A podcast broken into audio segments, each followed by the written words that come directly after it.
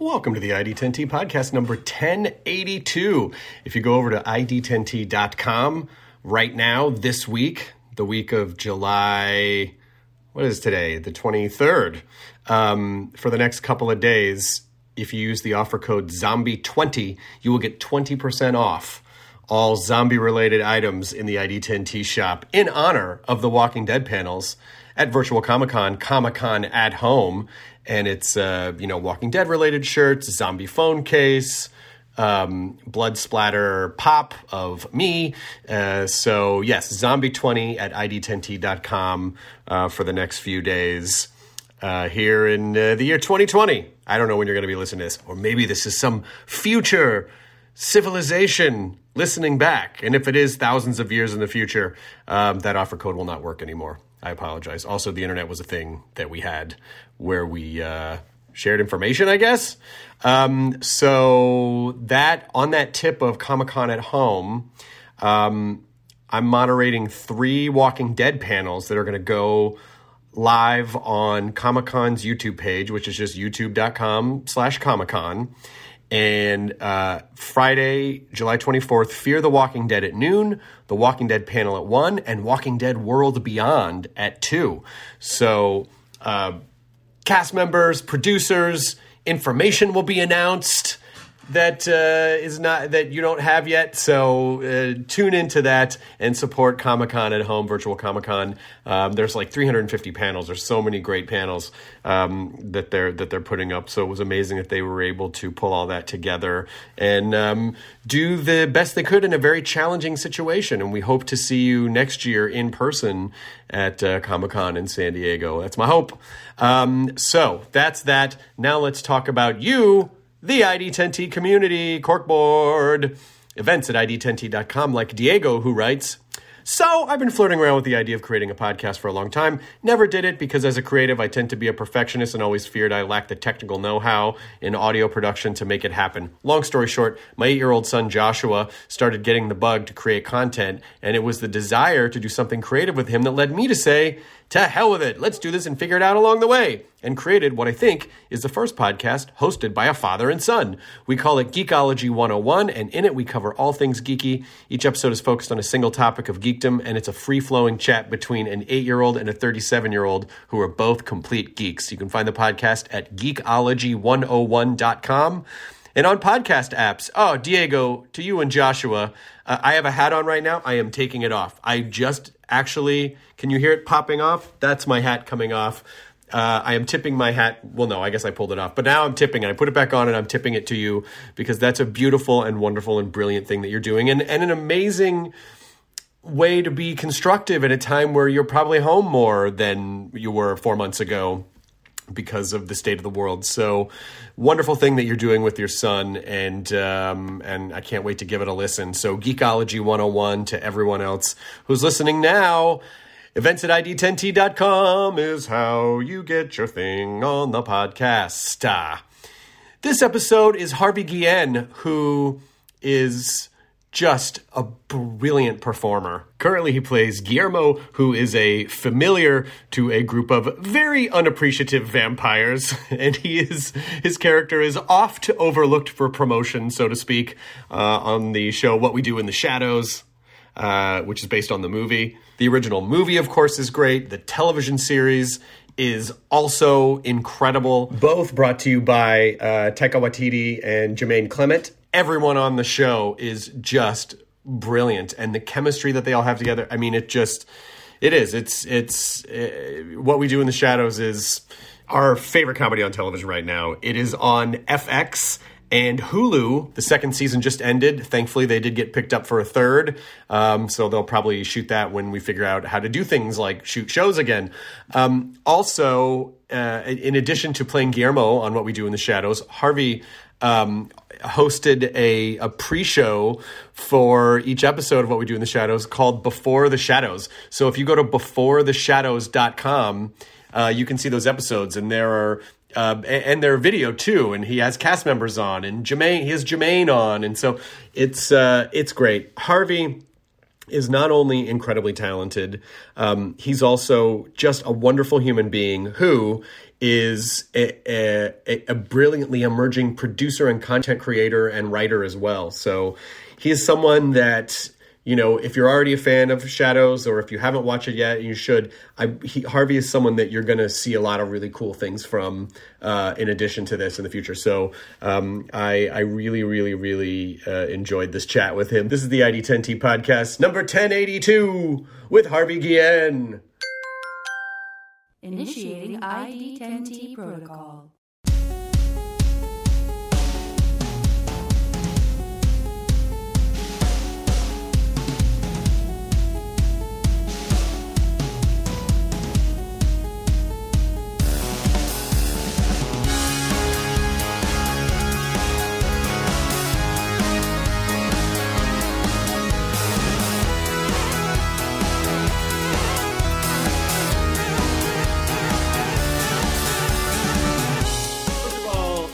Sitting on is amazing. That, oh yeah, that carved woodwork it's is from 1902. Gorgeous. Absolutely gorgeous. I love it. I found it and I would like reupholstered it and yeah. Oh man, my, my little we're, corner. We're have so much good stuff to talk about. You know, like, can, if that's just your office chair and that is like such a gorgeous piece of hand carved wooden furniture, I can't imagine. Is is is the rest of your place sort of filled with antique stuff? Yeah, it's like a combination of antique and new and industrial. Like it's like a madman's house. so, okay, so when these types of things are allowed again, you we you have to come to our house, and because I feel like there's a, you're going to see a lot of crossover because I can okay. already tell. Like if I saw that chair on First Dibs, I would say to Lydia, like, I think we should probably get this chair. That's how I was. I was like, I'm getting this chair. And friends who come over, they're like, your place is like a museum, but like it's like a writer that went mad and.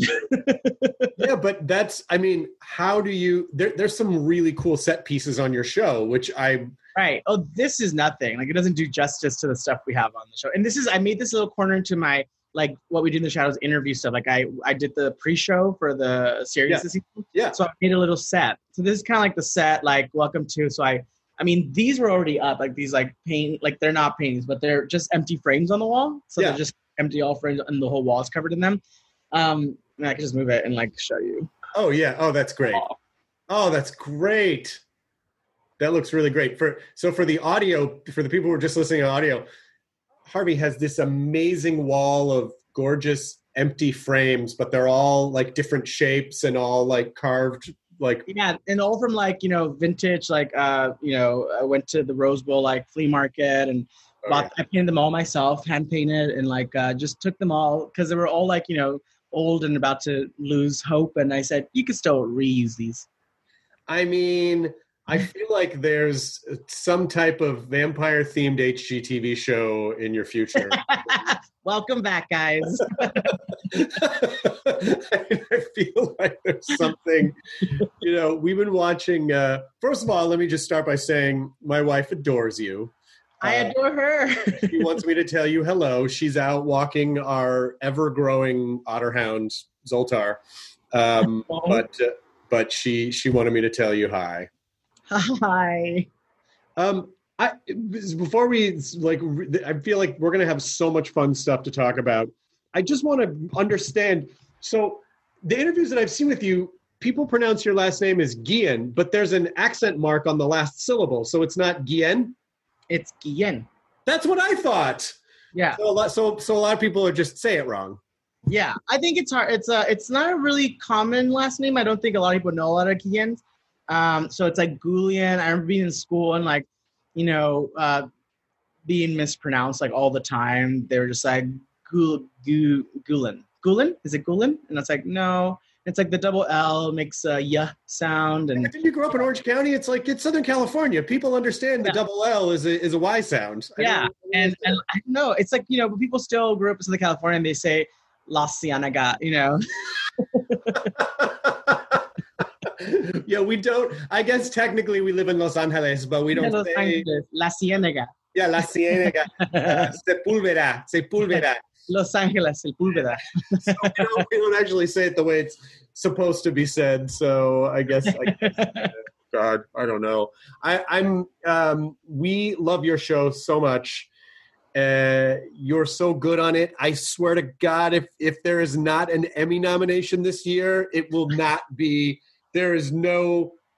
There's just there's. n- I don't believe in anything anymore because the performances, your performance, everyone's performances on that show. Let me just gush about it for a second.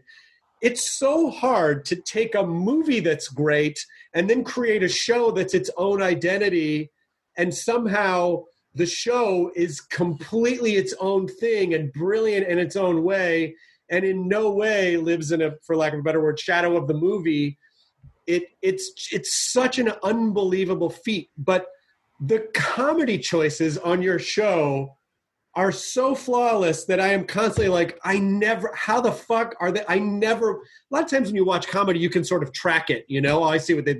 But y'all just do such an amazing job. Please tell me the show is as much fun to work on as it is to watch. It it it is. It is literally the funnest show and the funnest.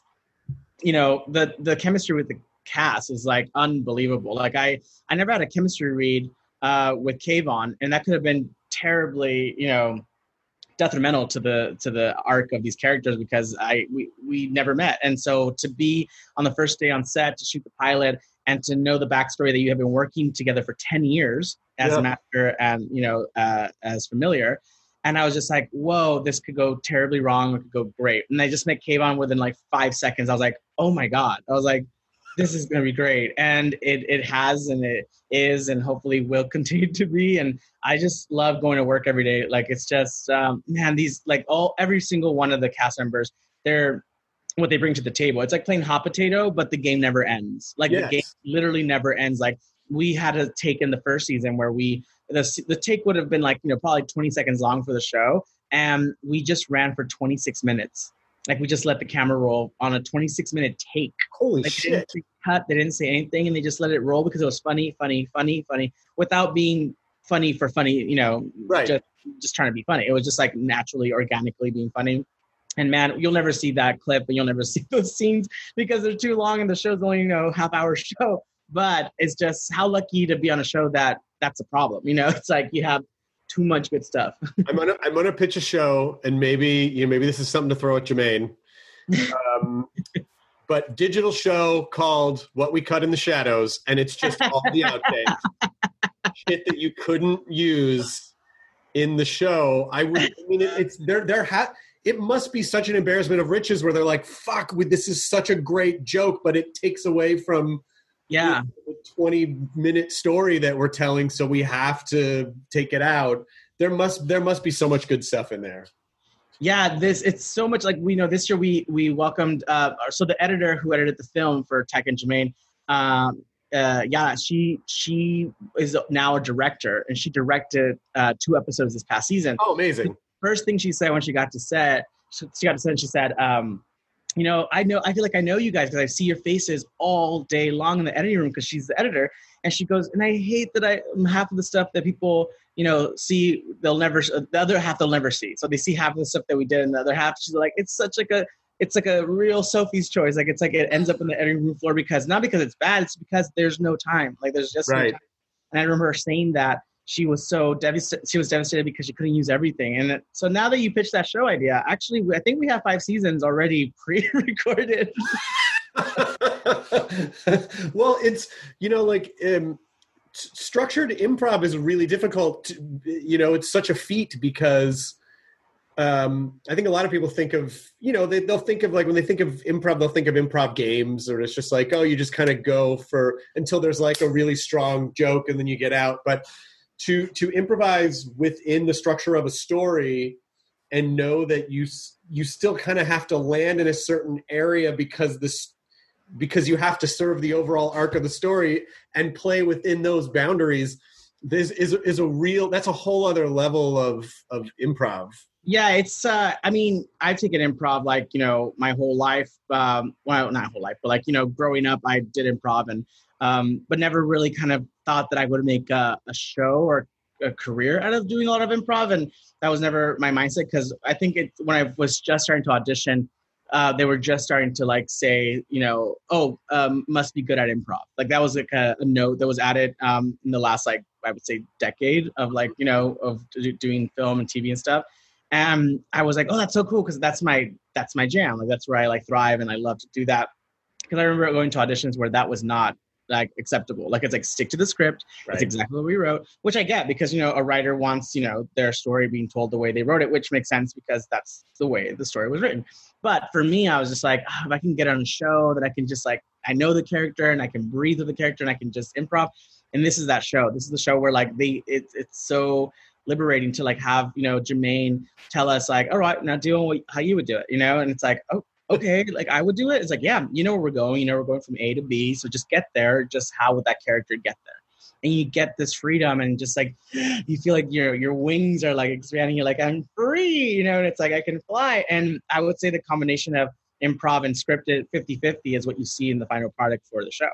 That's great. And and Jemaine is such a flawless performer himself that he obviously understands. I mean, the you know the the I, I know I've told the story on the podcast before, but it but the the the lack of ego uh, in this sort of in the in the Brett and Jemaine camp of Flight of the Conchords and how I, I have so much I'm in awe and have so much respect for you know when they came here to the states they had done the BBC radio show, like they had been touring as Flight of the Conchords for years. And so when they came to the States and did the HBO show, they were so like they really had it down. But never he they like they never really seemed to compromise what they wanted to do in exchange for like the glitz of entertainment. Like I, I remember when they he when the, he'd said when they got the call that the HBO show got picked up, they were like, "Good news, your HBO show got picked up." They were like, "Oh, uh, we're eating. Can you call us back later?" Like they just don't. like it just doesn't. They, they doesn't seem to make decisions based on the Hollywood machine. He really seems to make decisions based on what do I like, what do I think is funny. You know, uh, he he was great on Legion. Like he's just he's he he's just someone who seems to really and Taika who just really find the specific thing that they love and they make the shit out of it and it's wildly original and unique and that is I think inspiring to to have that level of of um, knowledge about your kind of comedy voice. Yeah, I, I I was just talking to Jemaine about this that I'm always you know I'm always in awe. Like he's so talented, and just watching him direct, he's also an amazing writer, but he's a great performer. Like I mean, I always have to like double take when I see him in something that I didn't know he was in because his characters are so like I mean all the stuff that he's played, you know, like it's just like, oh, that's Jemaine. And it's like, even if I hear his voice in like a, you know, animation or something, I'd be like, wait, is that? It's like, that is, like, it's like one of those moments where like, that's a great thing for an actor where like, they're so great and a chameleon, you know, they just like transform into different characters that you never know that's the actor playing that Yes. character. It's always Yes. the character. Um, I know with Taika as well, like they're just so brilliant. And you know, they're, you're right about the whole thing. They don't really go by the Hollywood rules. Like I remember, you know, when I uh, I, I got the audition to to to be a part of this by accident. I went to a wine and cheese night, and I met someone at the wine cheese night who's um, they were Gary Bash's fiance at the moment, and they were like, "You're really funny." The next day, she texted me. She got my number from the the the, the host, and I was like, "I don't know who this person is, but okay." And it's like I'm really good.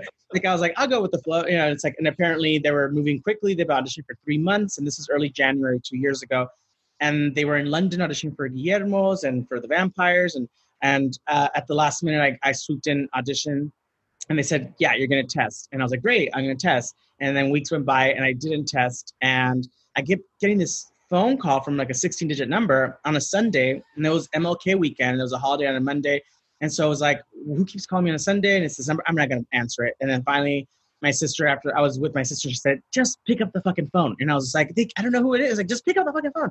And I picked up the phone, and I was like, "Hello." I was like, "Hey, is this Javi?" And I was like, "Yeah." It's like, "Hey, it's Jemaine Taika. You auditioned for us, and you're you're Guillermo."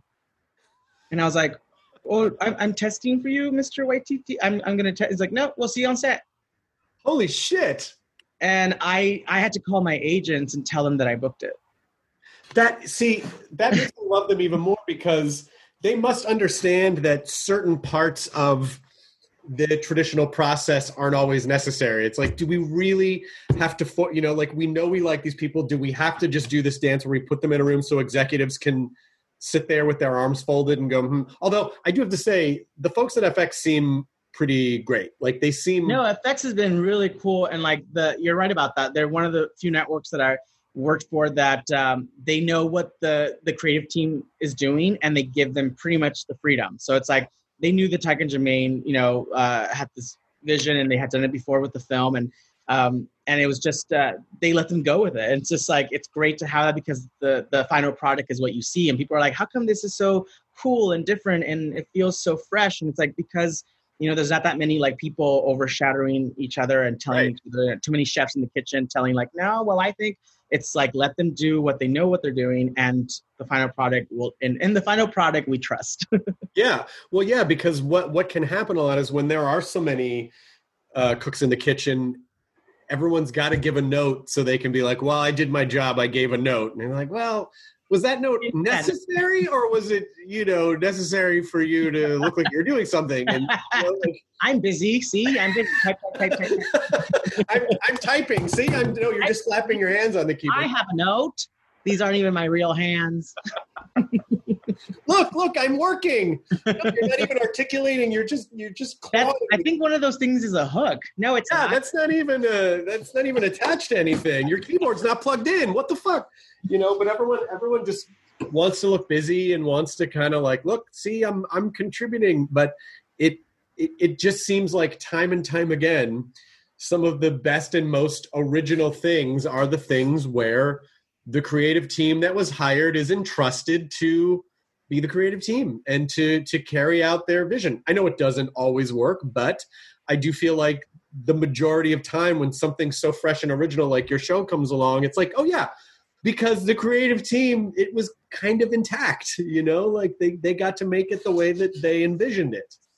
yeah, I, I, I'm, you know, and like you said earlier, it was, it was kind of a little intimidating. I hadn't seen the film yet. I had heard about it, and I it was on queue to watch on my Amazon, and I waited till it was on Amazon. I was like, I'm to watch this, and uh, I'm glad I didn't watch it until after I auditioned because I was so like, this is brilliant, like this is so good, and then I was like a little bit intimidated. I was like, oh no, I was like.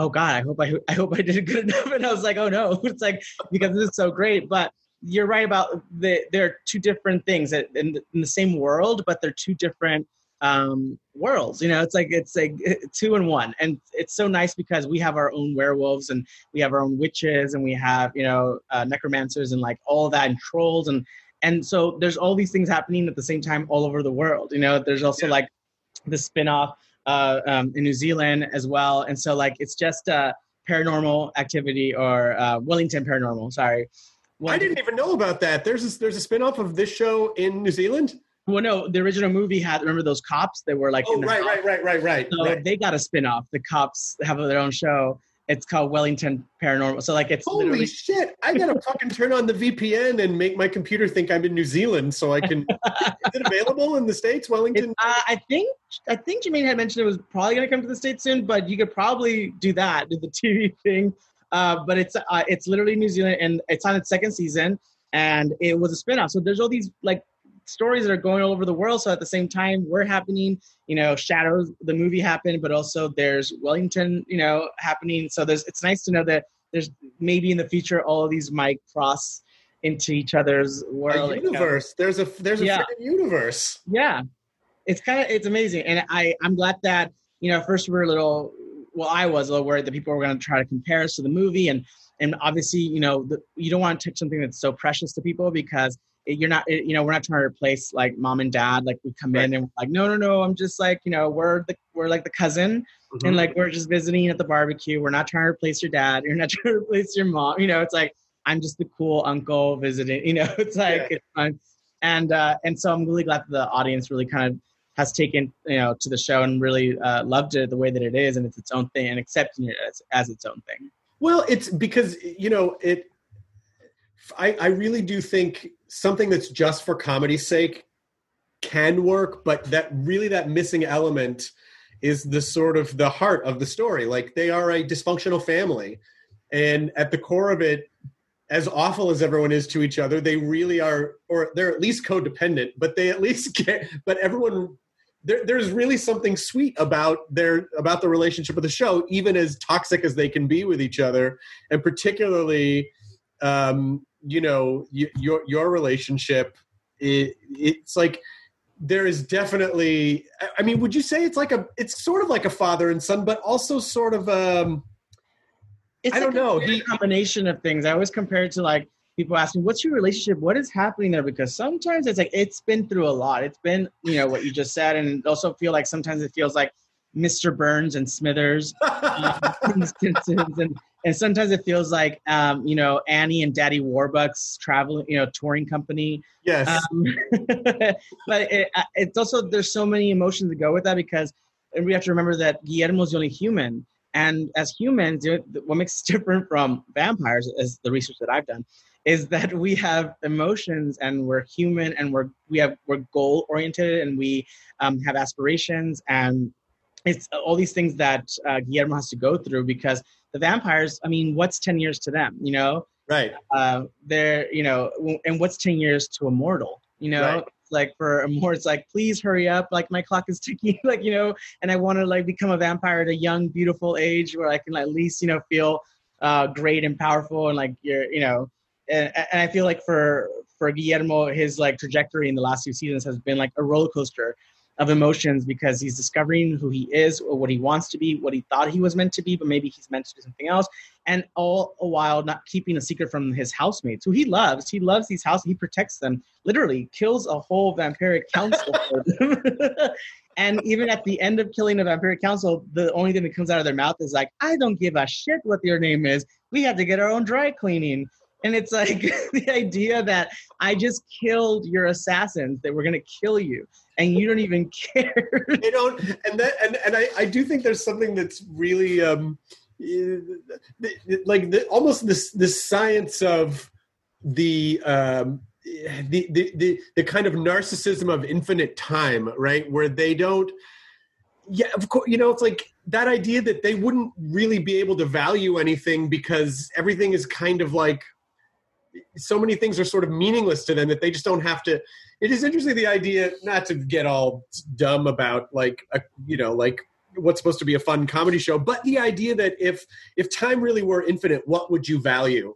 And if if if you had like if you were basically a time billionaire would you kind of be that way? Because it's like oh i don't know. Like uh, yeah in 10 years it'll be something else. I don't care. This is all like they've just seen so much and they've lived through so much and they have all this power. And so you know are they just sort of empty inside because and and Yeah. they are you know like sort of bored and really only curious about dumb Right. things because like that's just their existence. Yeah and they could be jaded by like exactly like you said like they, they could be jaded by like centuries of like having immortality and they've lived through it and it's like another century? Bring a book.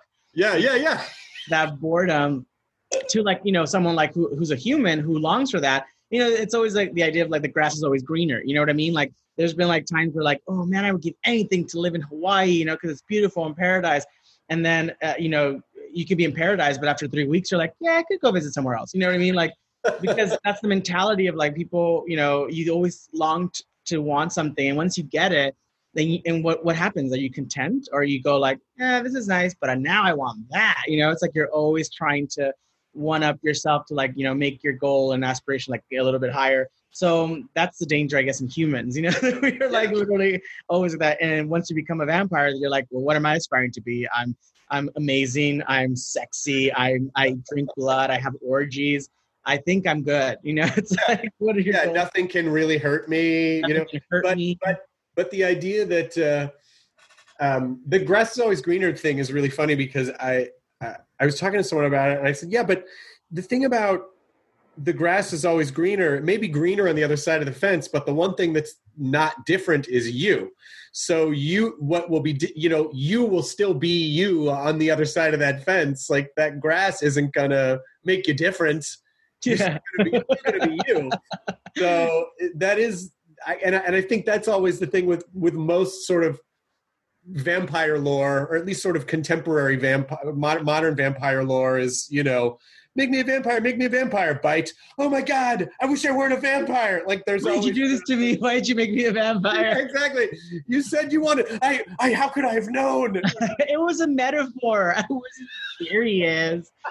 you, you don't. You just don't understand me. That's like, that's like interviewing the, the movie interview with the vampire, where he makes him the vampire, and then within a week they're just skulking around that you know mansion in New Orleans. It's like yeah. It's like, isn't this what you wanted? It's Yeah, like, yeah, when I thought it was yeah. cool. It looked cooler in the brochure. now when I'm here, I'm like, ugh. oh, you're right. It's like, oh, Hawaii looks great. Oh my god, I got eaten alive by Yeah. mosquitoes. jellyfish stung. Oh gosh. God, I didn't know. Well, that was um, I was watching a Twilight Zone episode last night, as I often do when I wake up at three in the morning. it was the one where this old couple runs this junk shop and they find a genie in the bottle and he grants their wishes and of course it's this sort of you know like every every wish has a consequence and goes horribly wrong and the genie they say you're just a con man and he's like i'm not i just everything comes with a consequence and we never think about consequences when we're idealizing like what one thing we think is finally going to make our lives perfect you know? And it's like you know everything has a consequence. Nothing Yeah. is nothing is flawless.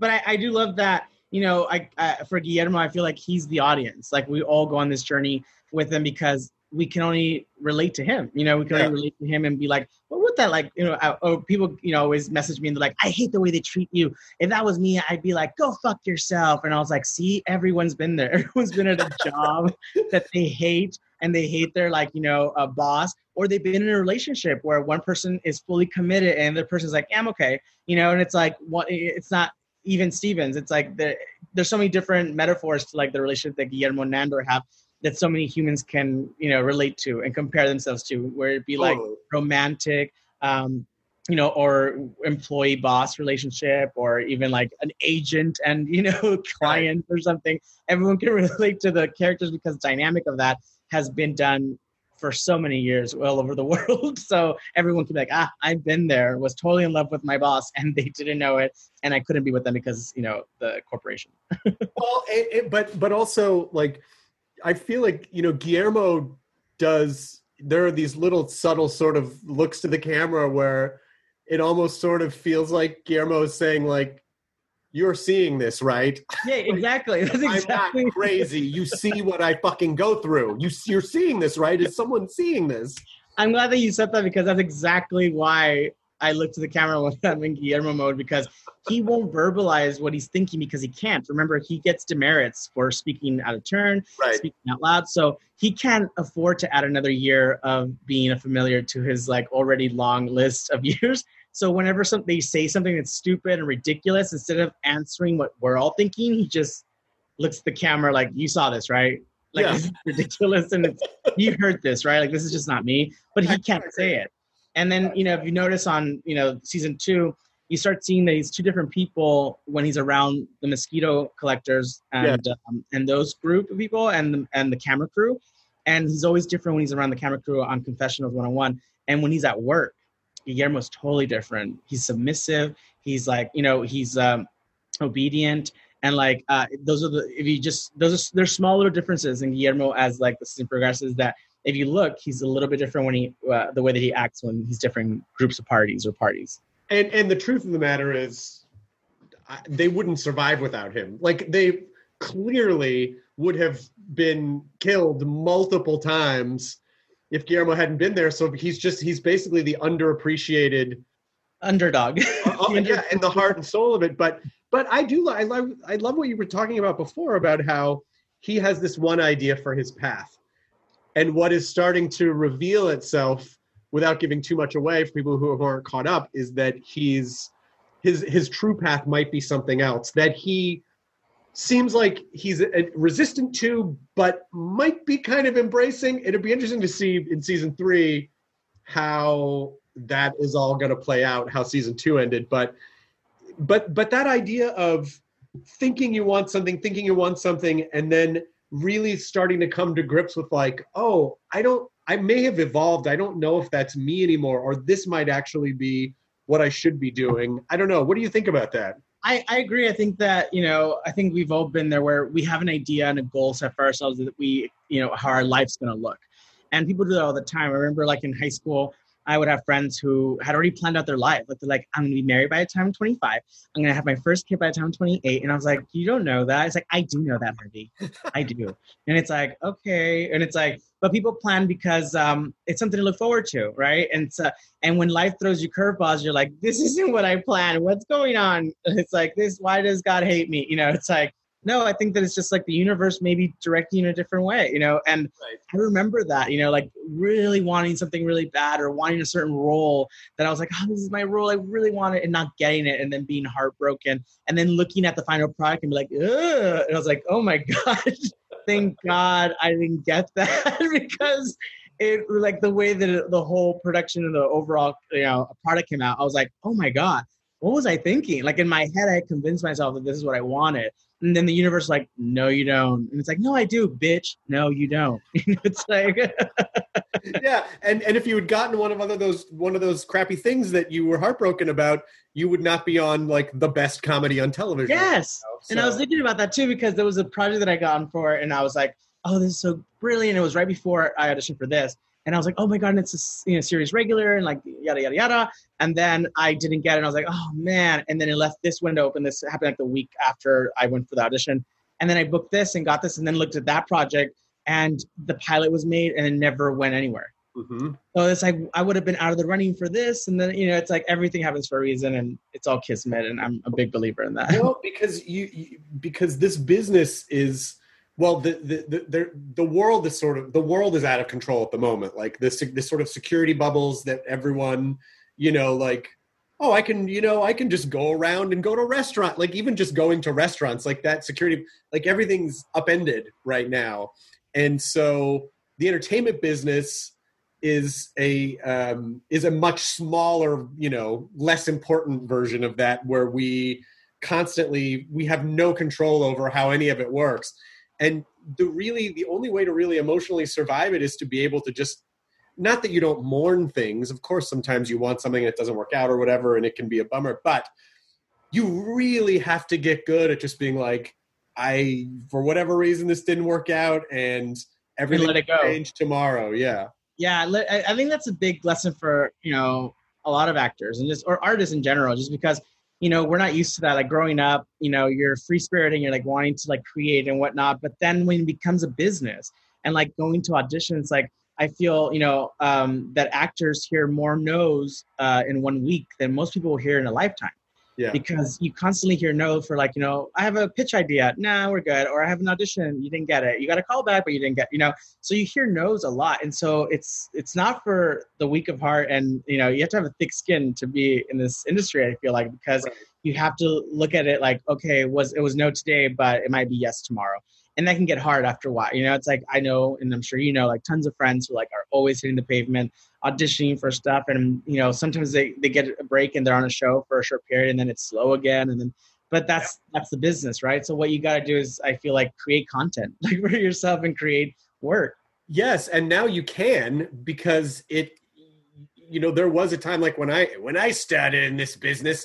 Um, back in my day back in my day, Suki Sales and I used to have a show. back in the analog times, you know, you just you couldn't um, you, the, the, the, you couldn't just go out and make stuff. It, it was very expensive. It was very difficult to do that, and now and now people can, and so it it is the idea of like pursuing stuff because you love it or doing things, and that's one of the things that I've I respect so much about Jemaine and Taika is that they really seem to do stuff for themselves, and especially like you know, yes, Brett and Jemaine are technically they toured as comedians as a comedy, but it never felt like they needed the audience to love them so much. And every time I saw them perform, they killed. But it never fe- they never felt thirsty about it, you know. And it just felt like, hey, this is the thing that we've worked on. This is the stuff that we do. You know, hope you like it. You know, like there was just always um there was just always a I don't know. There's a Yeah. lot of desperation behind it, and that I think is such a that's such an, a wonderful thing to achieve. Yeah, because they, they put what they believe in and uh, out, and if you either accept it or you don't, they they they probably have no regrets. They put exactly what they felt this was and all their creativity into it, and either you accept it or you don't. And and then at that moment, it's out of your hand. It's out of their hands. Like it's like it's on you if you like it or not. But they know that they did the product the way to the best of their ability they wanted. That's what I love about the shows that when we shot the pilot, I remember thinking, um, if this doesn't get picked up, that'll be a shame. But if it, it, it, if it doesn't get picked up, I will feel so proud of just the pilot because Yeah. it was such like one of those moments where you're like, I feel like we put everything that we have, you know, as a team together on that, you know, presentation. And and it's up, it's out of our hands. So at the end of the day, the network could have been like, we're not picking it up, you know. It's because their beliefs and their Right. what they see it, and then they didn't like it. But it's one of those few moments as an actor where you're like, I'm proud of what we did, and it's great, you know. Well, actually not one of the few moments. I mean, that happens a lot, but you want to be proud of everything that you do and just put your best foot forward, and hopefully somebody likes it, and then they Well, pick yeah. it up. Well, and if that hadn't, if for whatever reason it hadn't gotten picked up, I guarantee you that, you know, Taika or Jemaine or other people who worked on the thing would go work on something else and go, you know what? Harvey was so great in the show and it's such a bummer that it didn't get picked up. Let's put him in this. Or, hey, I saw that pilot you did. That sucks that it didn't get picked up. It was so good. Why don't you come be in this other thing? You know, like right. you just don't ever you just don't ever know you know No. You- there's so much that is out of our field of vision that we just don't know you know how the universe is working so Yeah, and you're really good at that. I'm proud of it You're really good at working with people. Like you know, we work with the original costume designer um, from the movie. We work uh, with the same DP.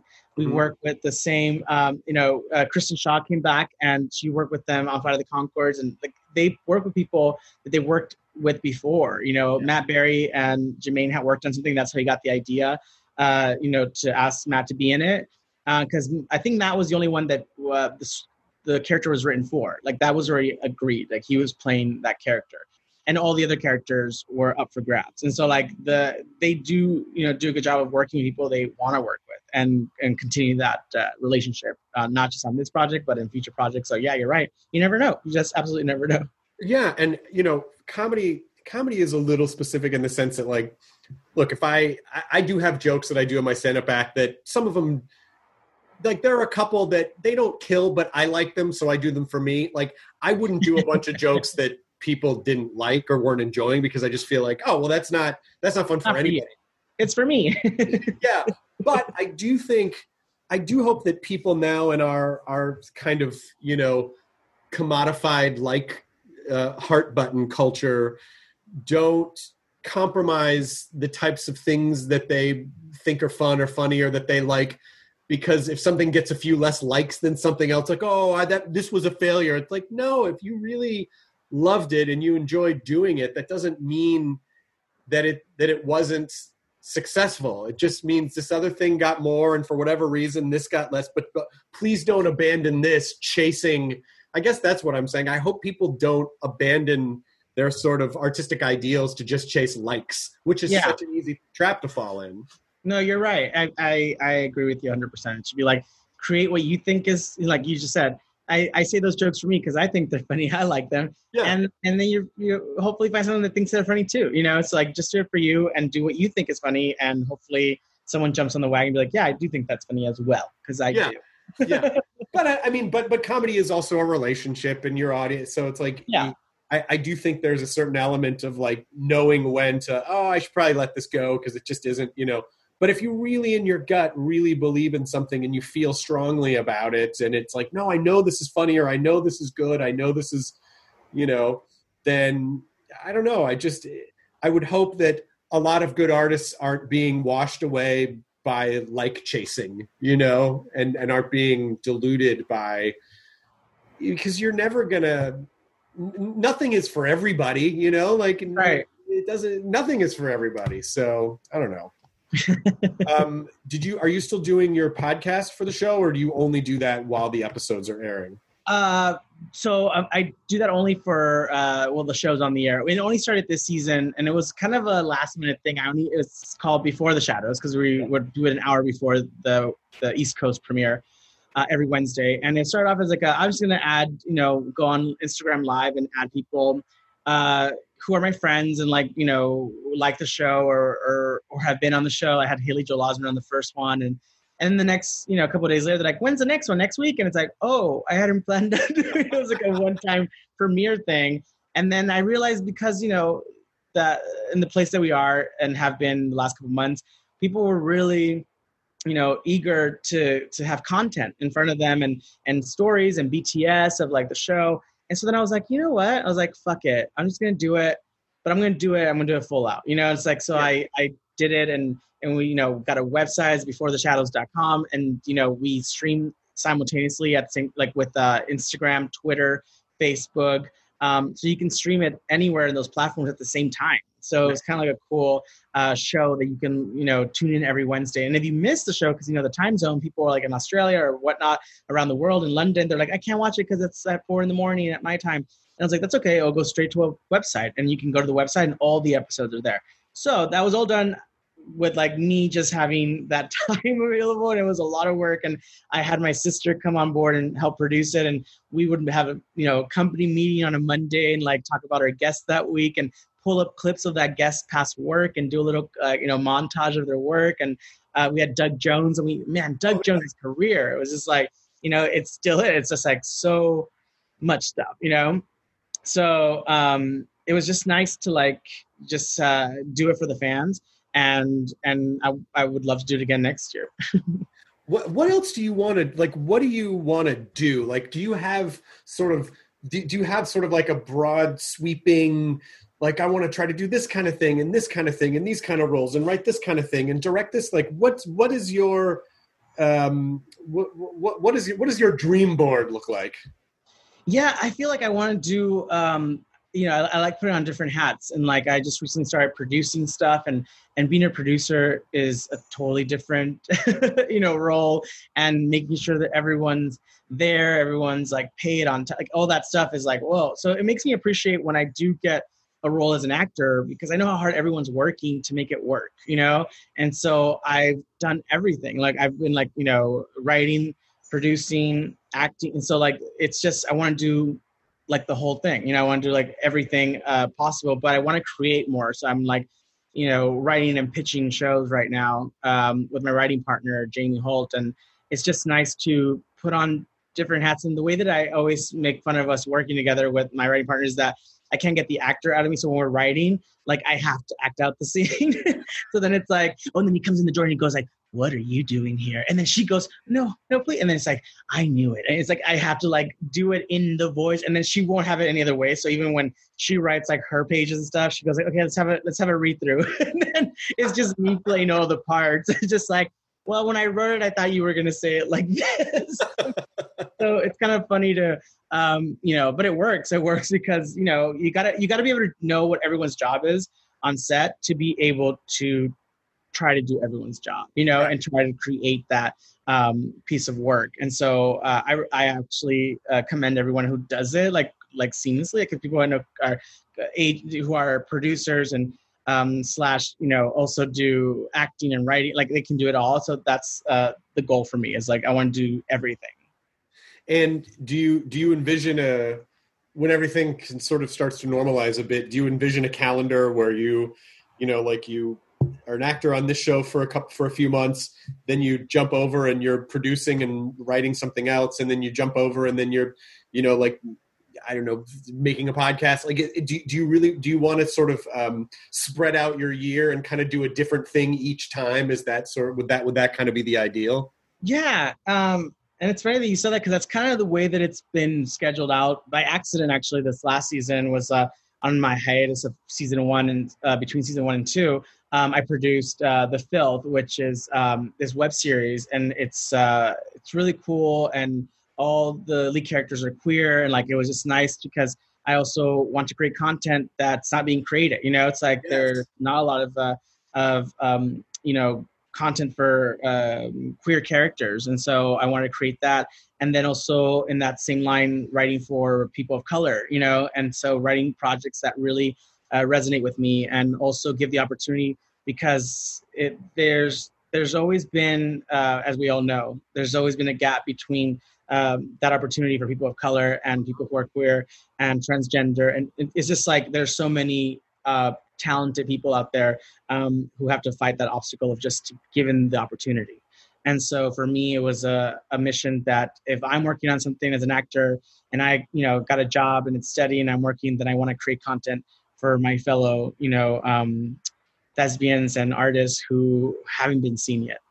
that's such a beautiful way to use the the sort of the position that you're getting now is be able to create not just not just content that you want to see but content that is really important um, for for for society, like really important for culture and to elevate other voices that don't get to be elevated. And that, I mean, I, you know, when you when you sort of someday, you know, whatever, fifty years from now, when you look back at your career and you look back and you're like, wow, I really did something that was meaningful and not just pursue a career as an actor just for myself or just try to win awards for myself. Like the fact that right. you're already trying to create stuff for other people to elevate other people like it's this, this to me sounds like you're on such an amazing path and I, I i, don't know. I'm very excited to see what you what the what the next five years will look like for you because yeah. especially because what we do in the shadows i i really do think season three is usually about the time when something really tips and it's people already know what it is, but I just mean like when it really becomes a thing is usually around, you know, season three of The Simpsons, around season three of like Rick and Morty. Like there are early adopters who know, and then everyone else catches on. And I think that's where Shadows is. And so I think you're going to have a lot more options and a lot more opportunities. So I love that you're already figuring out how to use that responsibly. Yeah, and it's also funny that you said that because at the same time, you know, like you said, you're doing this and using your platform for you know trying to create content and and and uh, uplift other artists as well. But at the same time, you're on your own, you know, uh, journey of like. Um, someone just brought the attention and we're talking about the Emmys and stuff, and they're like, you know, that'd be great if the show. I want to get the show nominated 1st mm-hmm. and foremost, and they're like, but if you get the nomination for supporting actor, you'll be the first Latinx person to ever be nominated Oh my gosh. Category. And I said, that can't be true. It's like, no, like the full, like your full Latinx, like both my parents are from Mexico and, and also the fact that you're queer. Like it has never been done. And it was like, and in, in the history, and it's like, that's insane. Like I was like, I mean, the idea of just like the Latinx, like, like I was like, we've come this far. We've never nominated someone who, it was like, that's crazy, you know? Um, but you know, I think that like the, the closest we got was like Fred Armisen was nominated in 2016 and his mom's like uh, from Venezuela, I think it is. Yeah. But like, it was just like, it blew my mind that it has been no other, you know, it's like that blew my mind. And I was like, that's crazy. So as, as much as I'm doing like work to try to create work, it's also like I'm on this journey of like, wow, there's still so many doors that I have to kind of get through, right. you know, just myself, just to like right. Another step further. And so it blew my mind, and I was like crazy. So FYC. FYC. Well, I, I, it, it would be very well deserved. I really hope it happens. But, but, but the more like when your water level rises, it will raise all of the things that you want to do, and it will raise all of the opportunities for other people as well. And so it's, you know, again, it's, it's, it's, it's just amazing that you're this that you're already planning and thinking and writing and trying to make sure that you can manifest these things. So, I mean, I, I have very little doubt that you'll do it. Um, it. I think eventually it'll just sort of, you know, like the, the thing that you'll really have to wrestle with is like, which thing do I devote my time to? You know, like right. because you'll have you'll you'll have these moments where you have a lot of options at once, but you only have so much energy in your body. So how do you how do you responsibly how can you delegate? How can you make sure that everything is being serviced properly and with care and with love? And so it's like that that that will be that's also for like the next five years would be interesting to sort of see that evolution process too. I you you should definitely you should definitely come on the podcast every so often if you want to to just sort of i really want to check in. I'm very invested in your career. So uh so I, I would love to see how it all because it's it's it's going to be such a unique journey now like as a content the whole trajectory of it. Yeah yeah yeah. As a creator as well as an actor and the balance of those things and and being able to to do all of it. Yeah. I mean with the time that we shoot the show like you know we shoot one episode in four days. Oh my gosh. So we shoot the show uh in a little bit under three months. So it's kind of uh it's kind of uh, we cram it in, but it's actually great because then we have nine months out of the year to do anything we want to do. You know, so we actually go to work for three months straight, and it's like 15 hour days nonstop, nonstop working. And then when you're done, you sleep for like two weeks. you sleep for like two weeks and you're exhausted. But then when you come to, you realize I have nine months to do other projects, other create, write, produce. So it's like the best gig. It's like a blessing. It's like the, you know, we get to create such great work and a really compact, you know, um, time and, and, and then have the rest of the year to, to devote to other projects. Is there? Have they announced a season three yet? Or yeah, we were picked up for season three. Okay, yeah, I would be shocked if. I mean, yes, I that was the case. No, we, we got picked up. I think right now we're trying to figure out where or when we could shoot because of the state of the the world, um, and how to do it safely. You know, because it's different. Um, you know, they've we, everyone's been giving out those like you know uh, requirements for different studios and manuals of like how to like uh, proceed with like shooting. It's like, oh well, it'd be great if actors did their own hair and makeup and stuff. But we're like a show with a lot of prosthetics. You know, they have the fangs, they have hair, they have pasty skin. They also have uh, you know trolls and and and witches and all these things that people need to work on. You know. Um, so I don't know if there's like a how-to video on how to make yourself a witch with prosthetics and do it right.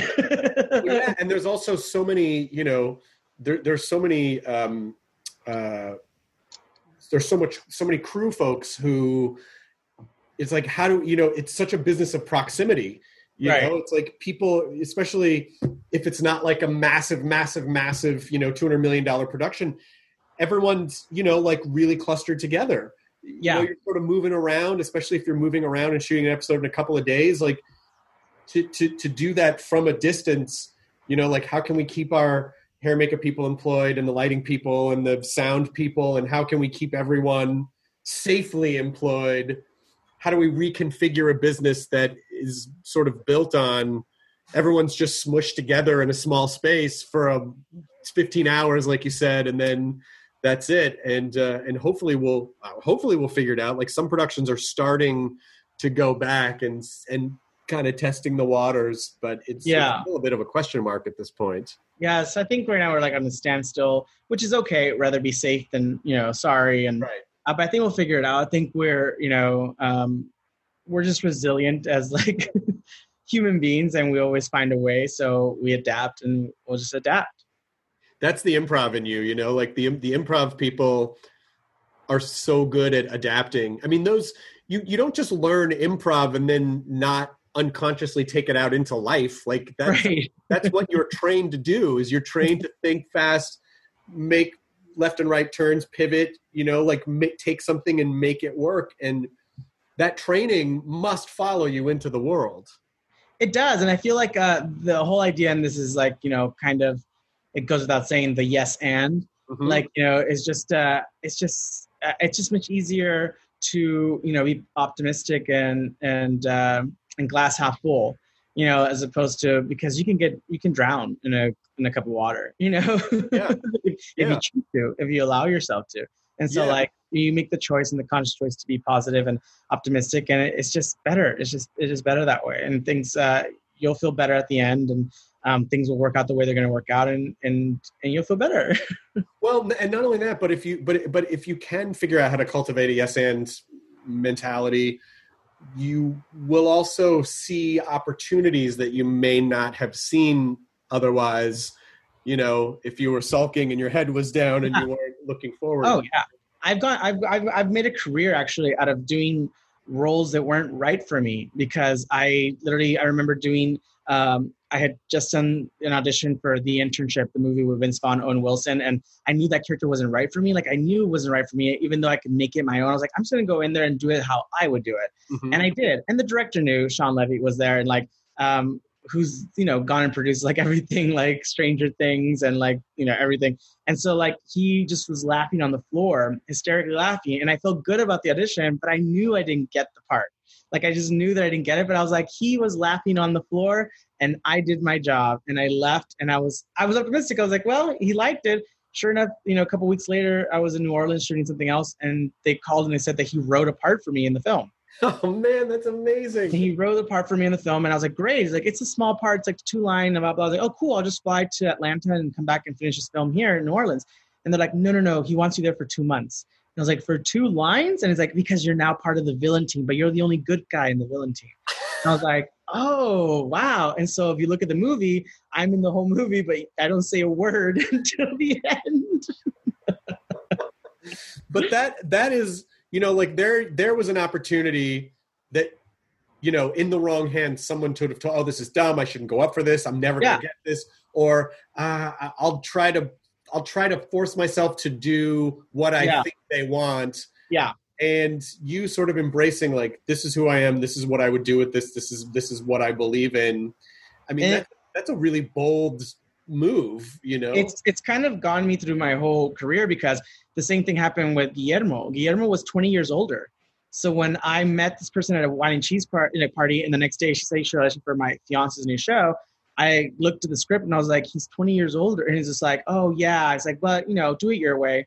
And so I wasn't even right for Guillermo. He was 20 years older than I am. And it's like, he was not right for me. And I went in there and I was like, I have to go in there because my mentality was I wanted to meet Allison Jones, casting director right got in for her and I was like, I have to meet her. I have to. I love everything. In the Office, Bridesmaids, like you name it. Like she's cast everything that I love. And so I went to the office, like, gonna meet Allison Jones. And then I was like, I'm here to meet Allison. And they're like, she's not here. She's in And I was like, no. And they're like, Mr. Guillén. I was like, sorry, no. And so I auditioned with Ben, who's wonderful, the casting associate there. And um, I just remember that I, I didn't care at that moment. I was like, I'm just going to do what I think Guillermo would be like at my age and at my current state and everything. And I just remember when I did it, I didn't remember the audition. I just remember looking at, at Ben. He goes, you're done. And I was like, oh, sorry, thank you. And I, I walked out. He goes, Harvey, wait. And I was like, oh, he's going to say I did a great job. The microphone.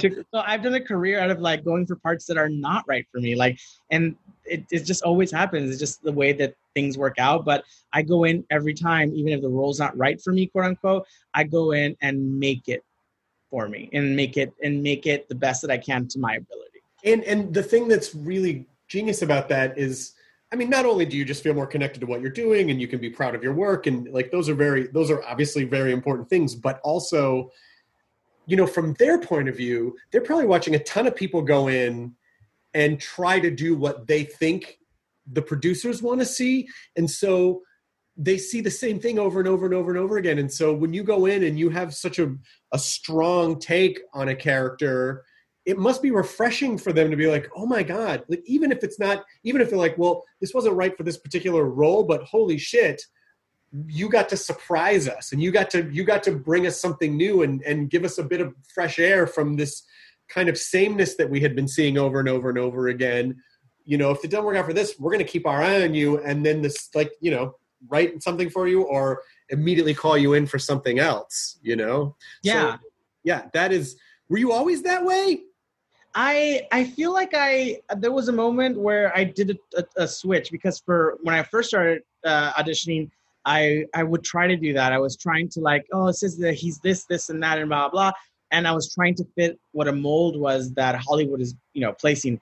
And then it was pretty early on in my career that I was like, you know what, I'm not gonna fucking fit a mold. Not not in my like you know not in not in my body, not in my mind. I'm not gonna fit a mold. I know I'm not fitting someone else's mold. So that's when I decided that I I'm already a mold. This is who I am. This is what I'm presenting. So wherever I go into a room, you either want to work with this mold and this person and this character, or you don't. And at the end of the day, that's okay because there's different products out there, and you can go buy the one you want and like hire the one you want. But this is all I have to offer.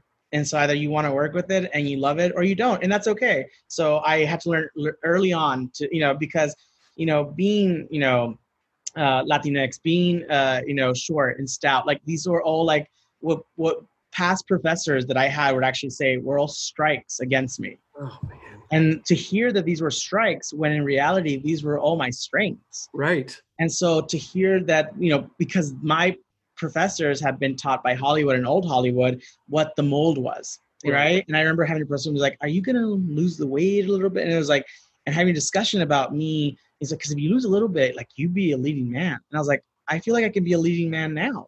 And Yeah. it's like, well, it's like because traditionally that's what they have been told by Hollywood. And so what's happening now is there's a shift where like it's like you can see leading men be a little, you know, uh, extra pounds on them. And what is extra pounds? You know, what is an average body? What is a normal, you know, a height? Uh, skin color? Like, what are these things that you're making a traditional way of seeing a star, uh, uh, an actor on TV must look like this? It's like we've been fooled to think that that's the way things are supposed to look Right. because someone allowed it. So now it's time to reclaim that and reshape the mold. Well, that's a beautiful statement, and and also, I think it it it should hopefully make people realize like it's not about fitting that aesthetic mold, but a leading character is a strong character. It's a Mhm. character who you know knows who they are, has resolve and and strength, and that's that's those are the leading you know like those are the magnetic qualities and you have you have that and you've you've cultivated that and so you absolutely can do those things and you're proving it and and i hope that it i hope that it shows other people you know performers like don't don't worry about like people are always going to be quick to tell you what you can't do. Oh it's not going to work but it's like you know you don't have to listen to that. You you can listen to you and and take all those things that people might say like you said or strikes against you. It's like no that's what makes you special. That's what makes you unique. That's what makes you strong. That's what makes you interesting you know? And and i hope that people realize that um that they are uh that they are just unique and special the way that they are you know Yep, absolutely. what are you going to do now with the next few months are you continuing to write and you're Uh, I am writing. I am Comic-Con this year. working. Uh, I'm writing right now, but I'm also working. I started a new project uh, doing um, an anim- animated series. So I'm doing uh, voice recording for that, which is really safe. And I go into the studio and and the door opens and no one's in the hallways and no one's in the building and you go straight to your room and it's been sanitized. You bring your own headphones you put on your headphones and the director pops up on a tv and the engineer is behind the glass window and and you never you know have to interact with anyone physically and you do your recording then go home yeah animation right now is a real sweet gig because yeah like the artists can work from home and you can Mhm. do voiceover technically you could do it from your home and so that's a real that's a great well are you allowed to say what you're working on the animated show you're working on not yet but Okay. it's pretty cool i'm excited yeah you've gotten to work on some great stuff we also we were fans of the magicians too Oh yeah, that was another story. I auditioned for that. Not well. I was in Toronto filming a movie, and um, my my then uh, manager said, "Hey, put yourself on tape for this. They're having producer session in LA tomorrow for magicians, and it shoots in Toronto, uh, not Toronto, Vancouver. Sorry, Vancouver." And I said, "Cool." And I was like, I put myself on tape, and then they, he called me right back and said, "You know what? They said forget it. They have options in LA, so they'll think of about you for something else." I was like, "No, but I'm really right. I think I'm right for this role." And I said, wait, they shoot in Vancouver. That means by SAG regulations, they have to have an office in Vancouver. And so I was like, can I go audition for the office there? And he's like, of course you would think of that. So he got me an appointment to the Vancouver office. And I go into the Vancouver office, audition, and they sent the tape to the producers, um, which over the heads of the casting directors in LA. And they had to call the casting office in LA and be like, we found a guy in Vancouver. and they go, "Oh, really? Who?" And they're like, "Harvey Guillén." And they're like, "Oh," and they had just told me not to audition. That's hilarious. I mean, again, you know, it's like you. I, I think sometimes when people come into this business, they think like, I'm going to get an agent, and then everything's going to be great, and then they're just going to send me out. But to you know, like as, as many successful people as I've had the privilege of talking to, one of the common denominators is most of them like, yeah, you fucking have to like take a bit of charge, and you have to Yeah. create the opportunities and you have to kind of make your own luck and you have Yeah. to make the things that you want to see and that it doesn't it it rarely just happens at you Yeah, I always never understand when I, I talk to a fellow like actor and they're like, oh, I haven't talked to my agent in a couple months and hasn't returned my call. And I was like, he's not thinking about you. like, if you think that your age, you're what? It's like when I hear people say, I'm dating someone out of the country. They, I send them money and they, I didn't FaceTime them um, because they're shy, so they never want to talk on FaceTime. But look at all these pictures, and it's like, I don't think you're in a relationship. I think you're you're blinded to the i fact think that you're an atm i think you're yeah and it's like so i always i always tell my you know actor friends are like no you you your agent has to be in love with you. If you're not if they're not in love with you because you're always bragging about the love of your life right? And so they're not in love with you and they're always pitching you to someone like oh let me tell you about my client you know? Right. that's love. And but they if they can't return your phone call and they don't even remember that you're still a client you're not in a marriage. Right, you're, the, right. you're a side. You're a side piece, and you need to go find someone who makes you like you know marriage material. You know what I really hope you do? I, I really, really hope that whenever you feel like you have time, I, I, you know, maybe there's a, particularly during quarantine, I hope you give talks because you, you know, you're only 30, which is like you still have accumulated way more wisdom than I had when I was at 30. But you also have such a great perspective, not just on the business, but also on the sort of like how to do it in a positive and constructive and responsible way. And and I think a lot of people who maybe have been told by the traditional Hollywood machine, oh, here's a strike, here's a strike, here's a strike. I feel like you could come in and really affect people in a positive and very meaningful way that would show them like, you know, your strikes are your strengths. And um, here's how I navigated these different things. And here's how, because even just the advice that your agent has to be in love with you and even just knowing that like you still kind of have to you also kind of have to give them stuff to work with you know? You wouldn't have gotten the magicians if you hadn't known they must have an office in vancouver. How did you know that? Well because you took a particular interest to learn those things. Those aren't things that i think are always intuitive to performers coming into the business of like you can take control of more than you think you can and i just think i think you i think you could help so many people um, if it was something that you you know considered doing every so often al- already. No, it is. Uh, That's definitely something that uh, I've been approached to do. Like you know, so there's something that in there that I love. You know, if I can just tell a story of like where I came from, and that encourages someone to like you know uh, go after their dream, then then by all means I will tell my story over and over. I'm I, I'm I'm sorry that you didn't get to go to Comic Con this year. I really I, I think you probably would have seen more than a few Guillermos on the floor. Yeah, I saw a couple last year, but which I was surprised because it was our first season. I was like, no one's gonna dress up like us, and and it, and there they were. I was like, wow. But I did get to see some at Dragon Con last year. Oh, cool. Uh, the we so so much like detail, like into the the pattern, like finding the actual pattern that you know Guillermo or the vampires, like the actual prints that are so hard to find, like going out of your way to find those. I was like, we have the best fans and um, and I thank them for like watching the show and everyone who does watch the show because uh, you know it's all for them and it's all because of them.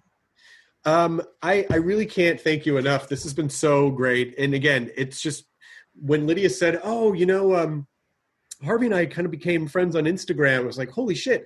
Because we we've been watching we we've been watching Shadows since like episode one, um, and it is it is one of the shows that we don't binge watch. We watch it like as it airs um it's part of our you know it's one of our it's one of our little marriage rituals is watching is watching your show and um uh and I'm, I, but we've only actually I think met in person one time I think we just met at Comic Con at Comic Con, yeah. But Yeah. then I felt like I already knew you guys. Like I felt like, oh, we know each other. it's like the, the thing with social media is like you become friends, and um, but we also share mutual friends, you know. So the time was more like it's only a matter of time where you're like, oh, well, they know, you know, uh, Seth and Claire, you know, and like, Yeah, it's yeah, like, yeah. you know, so it's only a matter of time where like these pools of people will interact with each other eventually, and when it does, you don't feel like it's the first time. It's like, oh, it's been in the making for for a long time is Yeah. there anything else I can promote help we can help promote for you or anything else anything else at the moment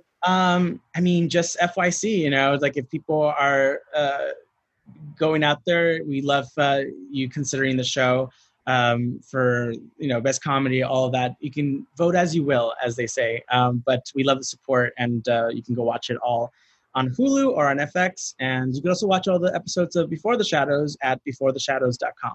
Fantastic. Um, this was a pleasure. I really, uh, someday, I hope we get to have like an exchange program where we get to come see your amazing furniture and then you can come to our house. And, you know, like our, our house really sort of, like Lydia and I just had this shared thing by total accident that we both kind of wanted to live in like a weird natural history museum. And so we have like, like our house has a lot of spooky stuff in it. You know, Ly- Lydia's got Lydia's Wednesday Addams. She is she is so much more goth than I think people would assume she is. Um, you know, like Does just I think it's that's like where we it off. I think that's where Yeah. they hit we were walking the dog yesterday and she was like, It's really hot. And I'm like, You're wearing a long sleeve black shirt and black jeans. It's 97 degrees outside. You can wear shorts.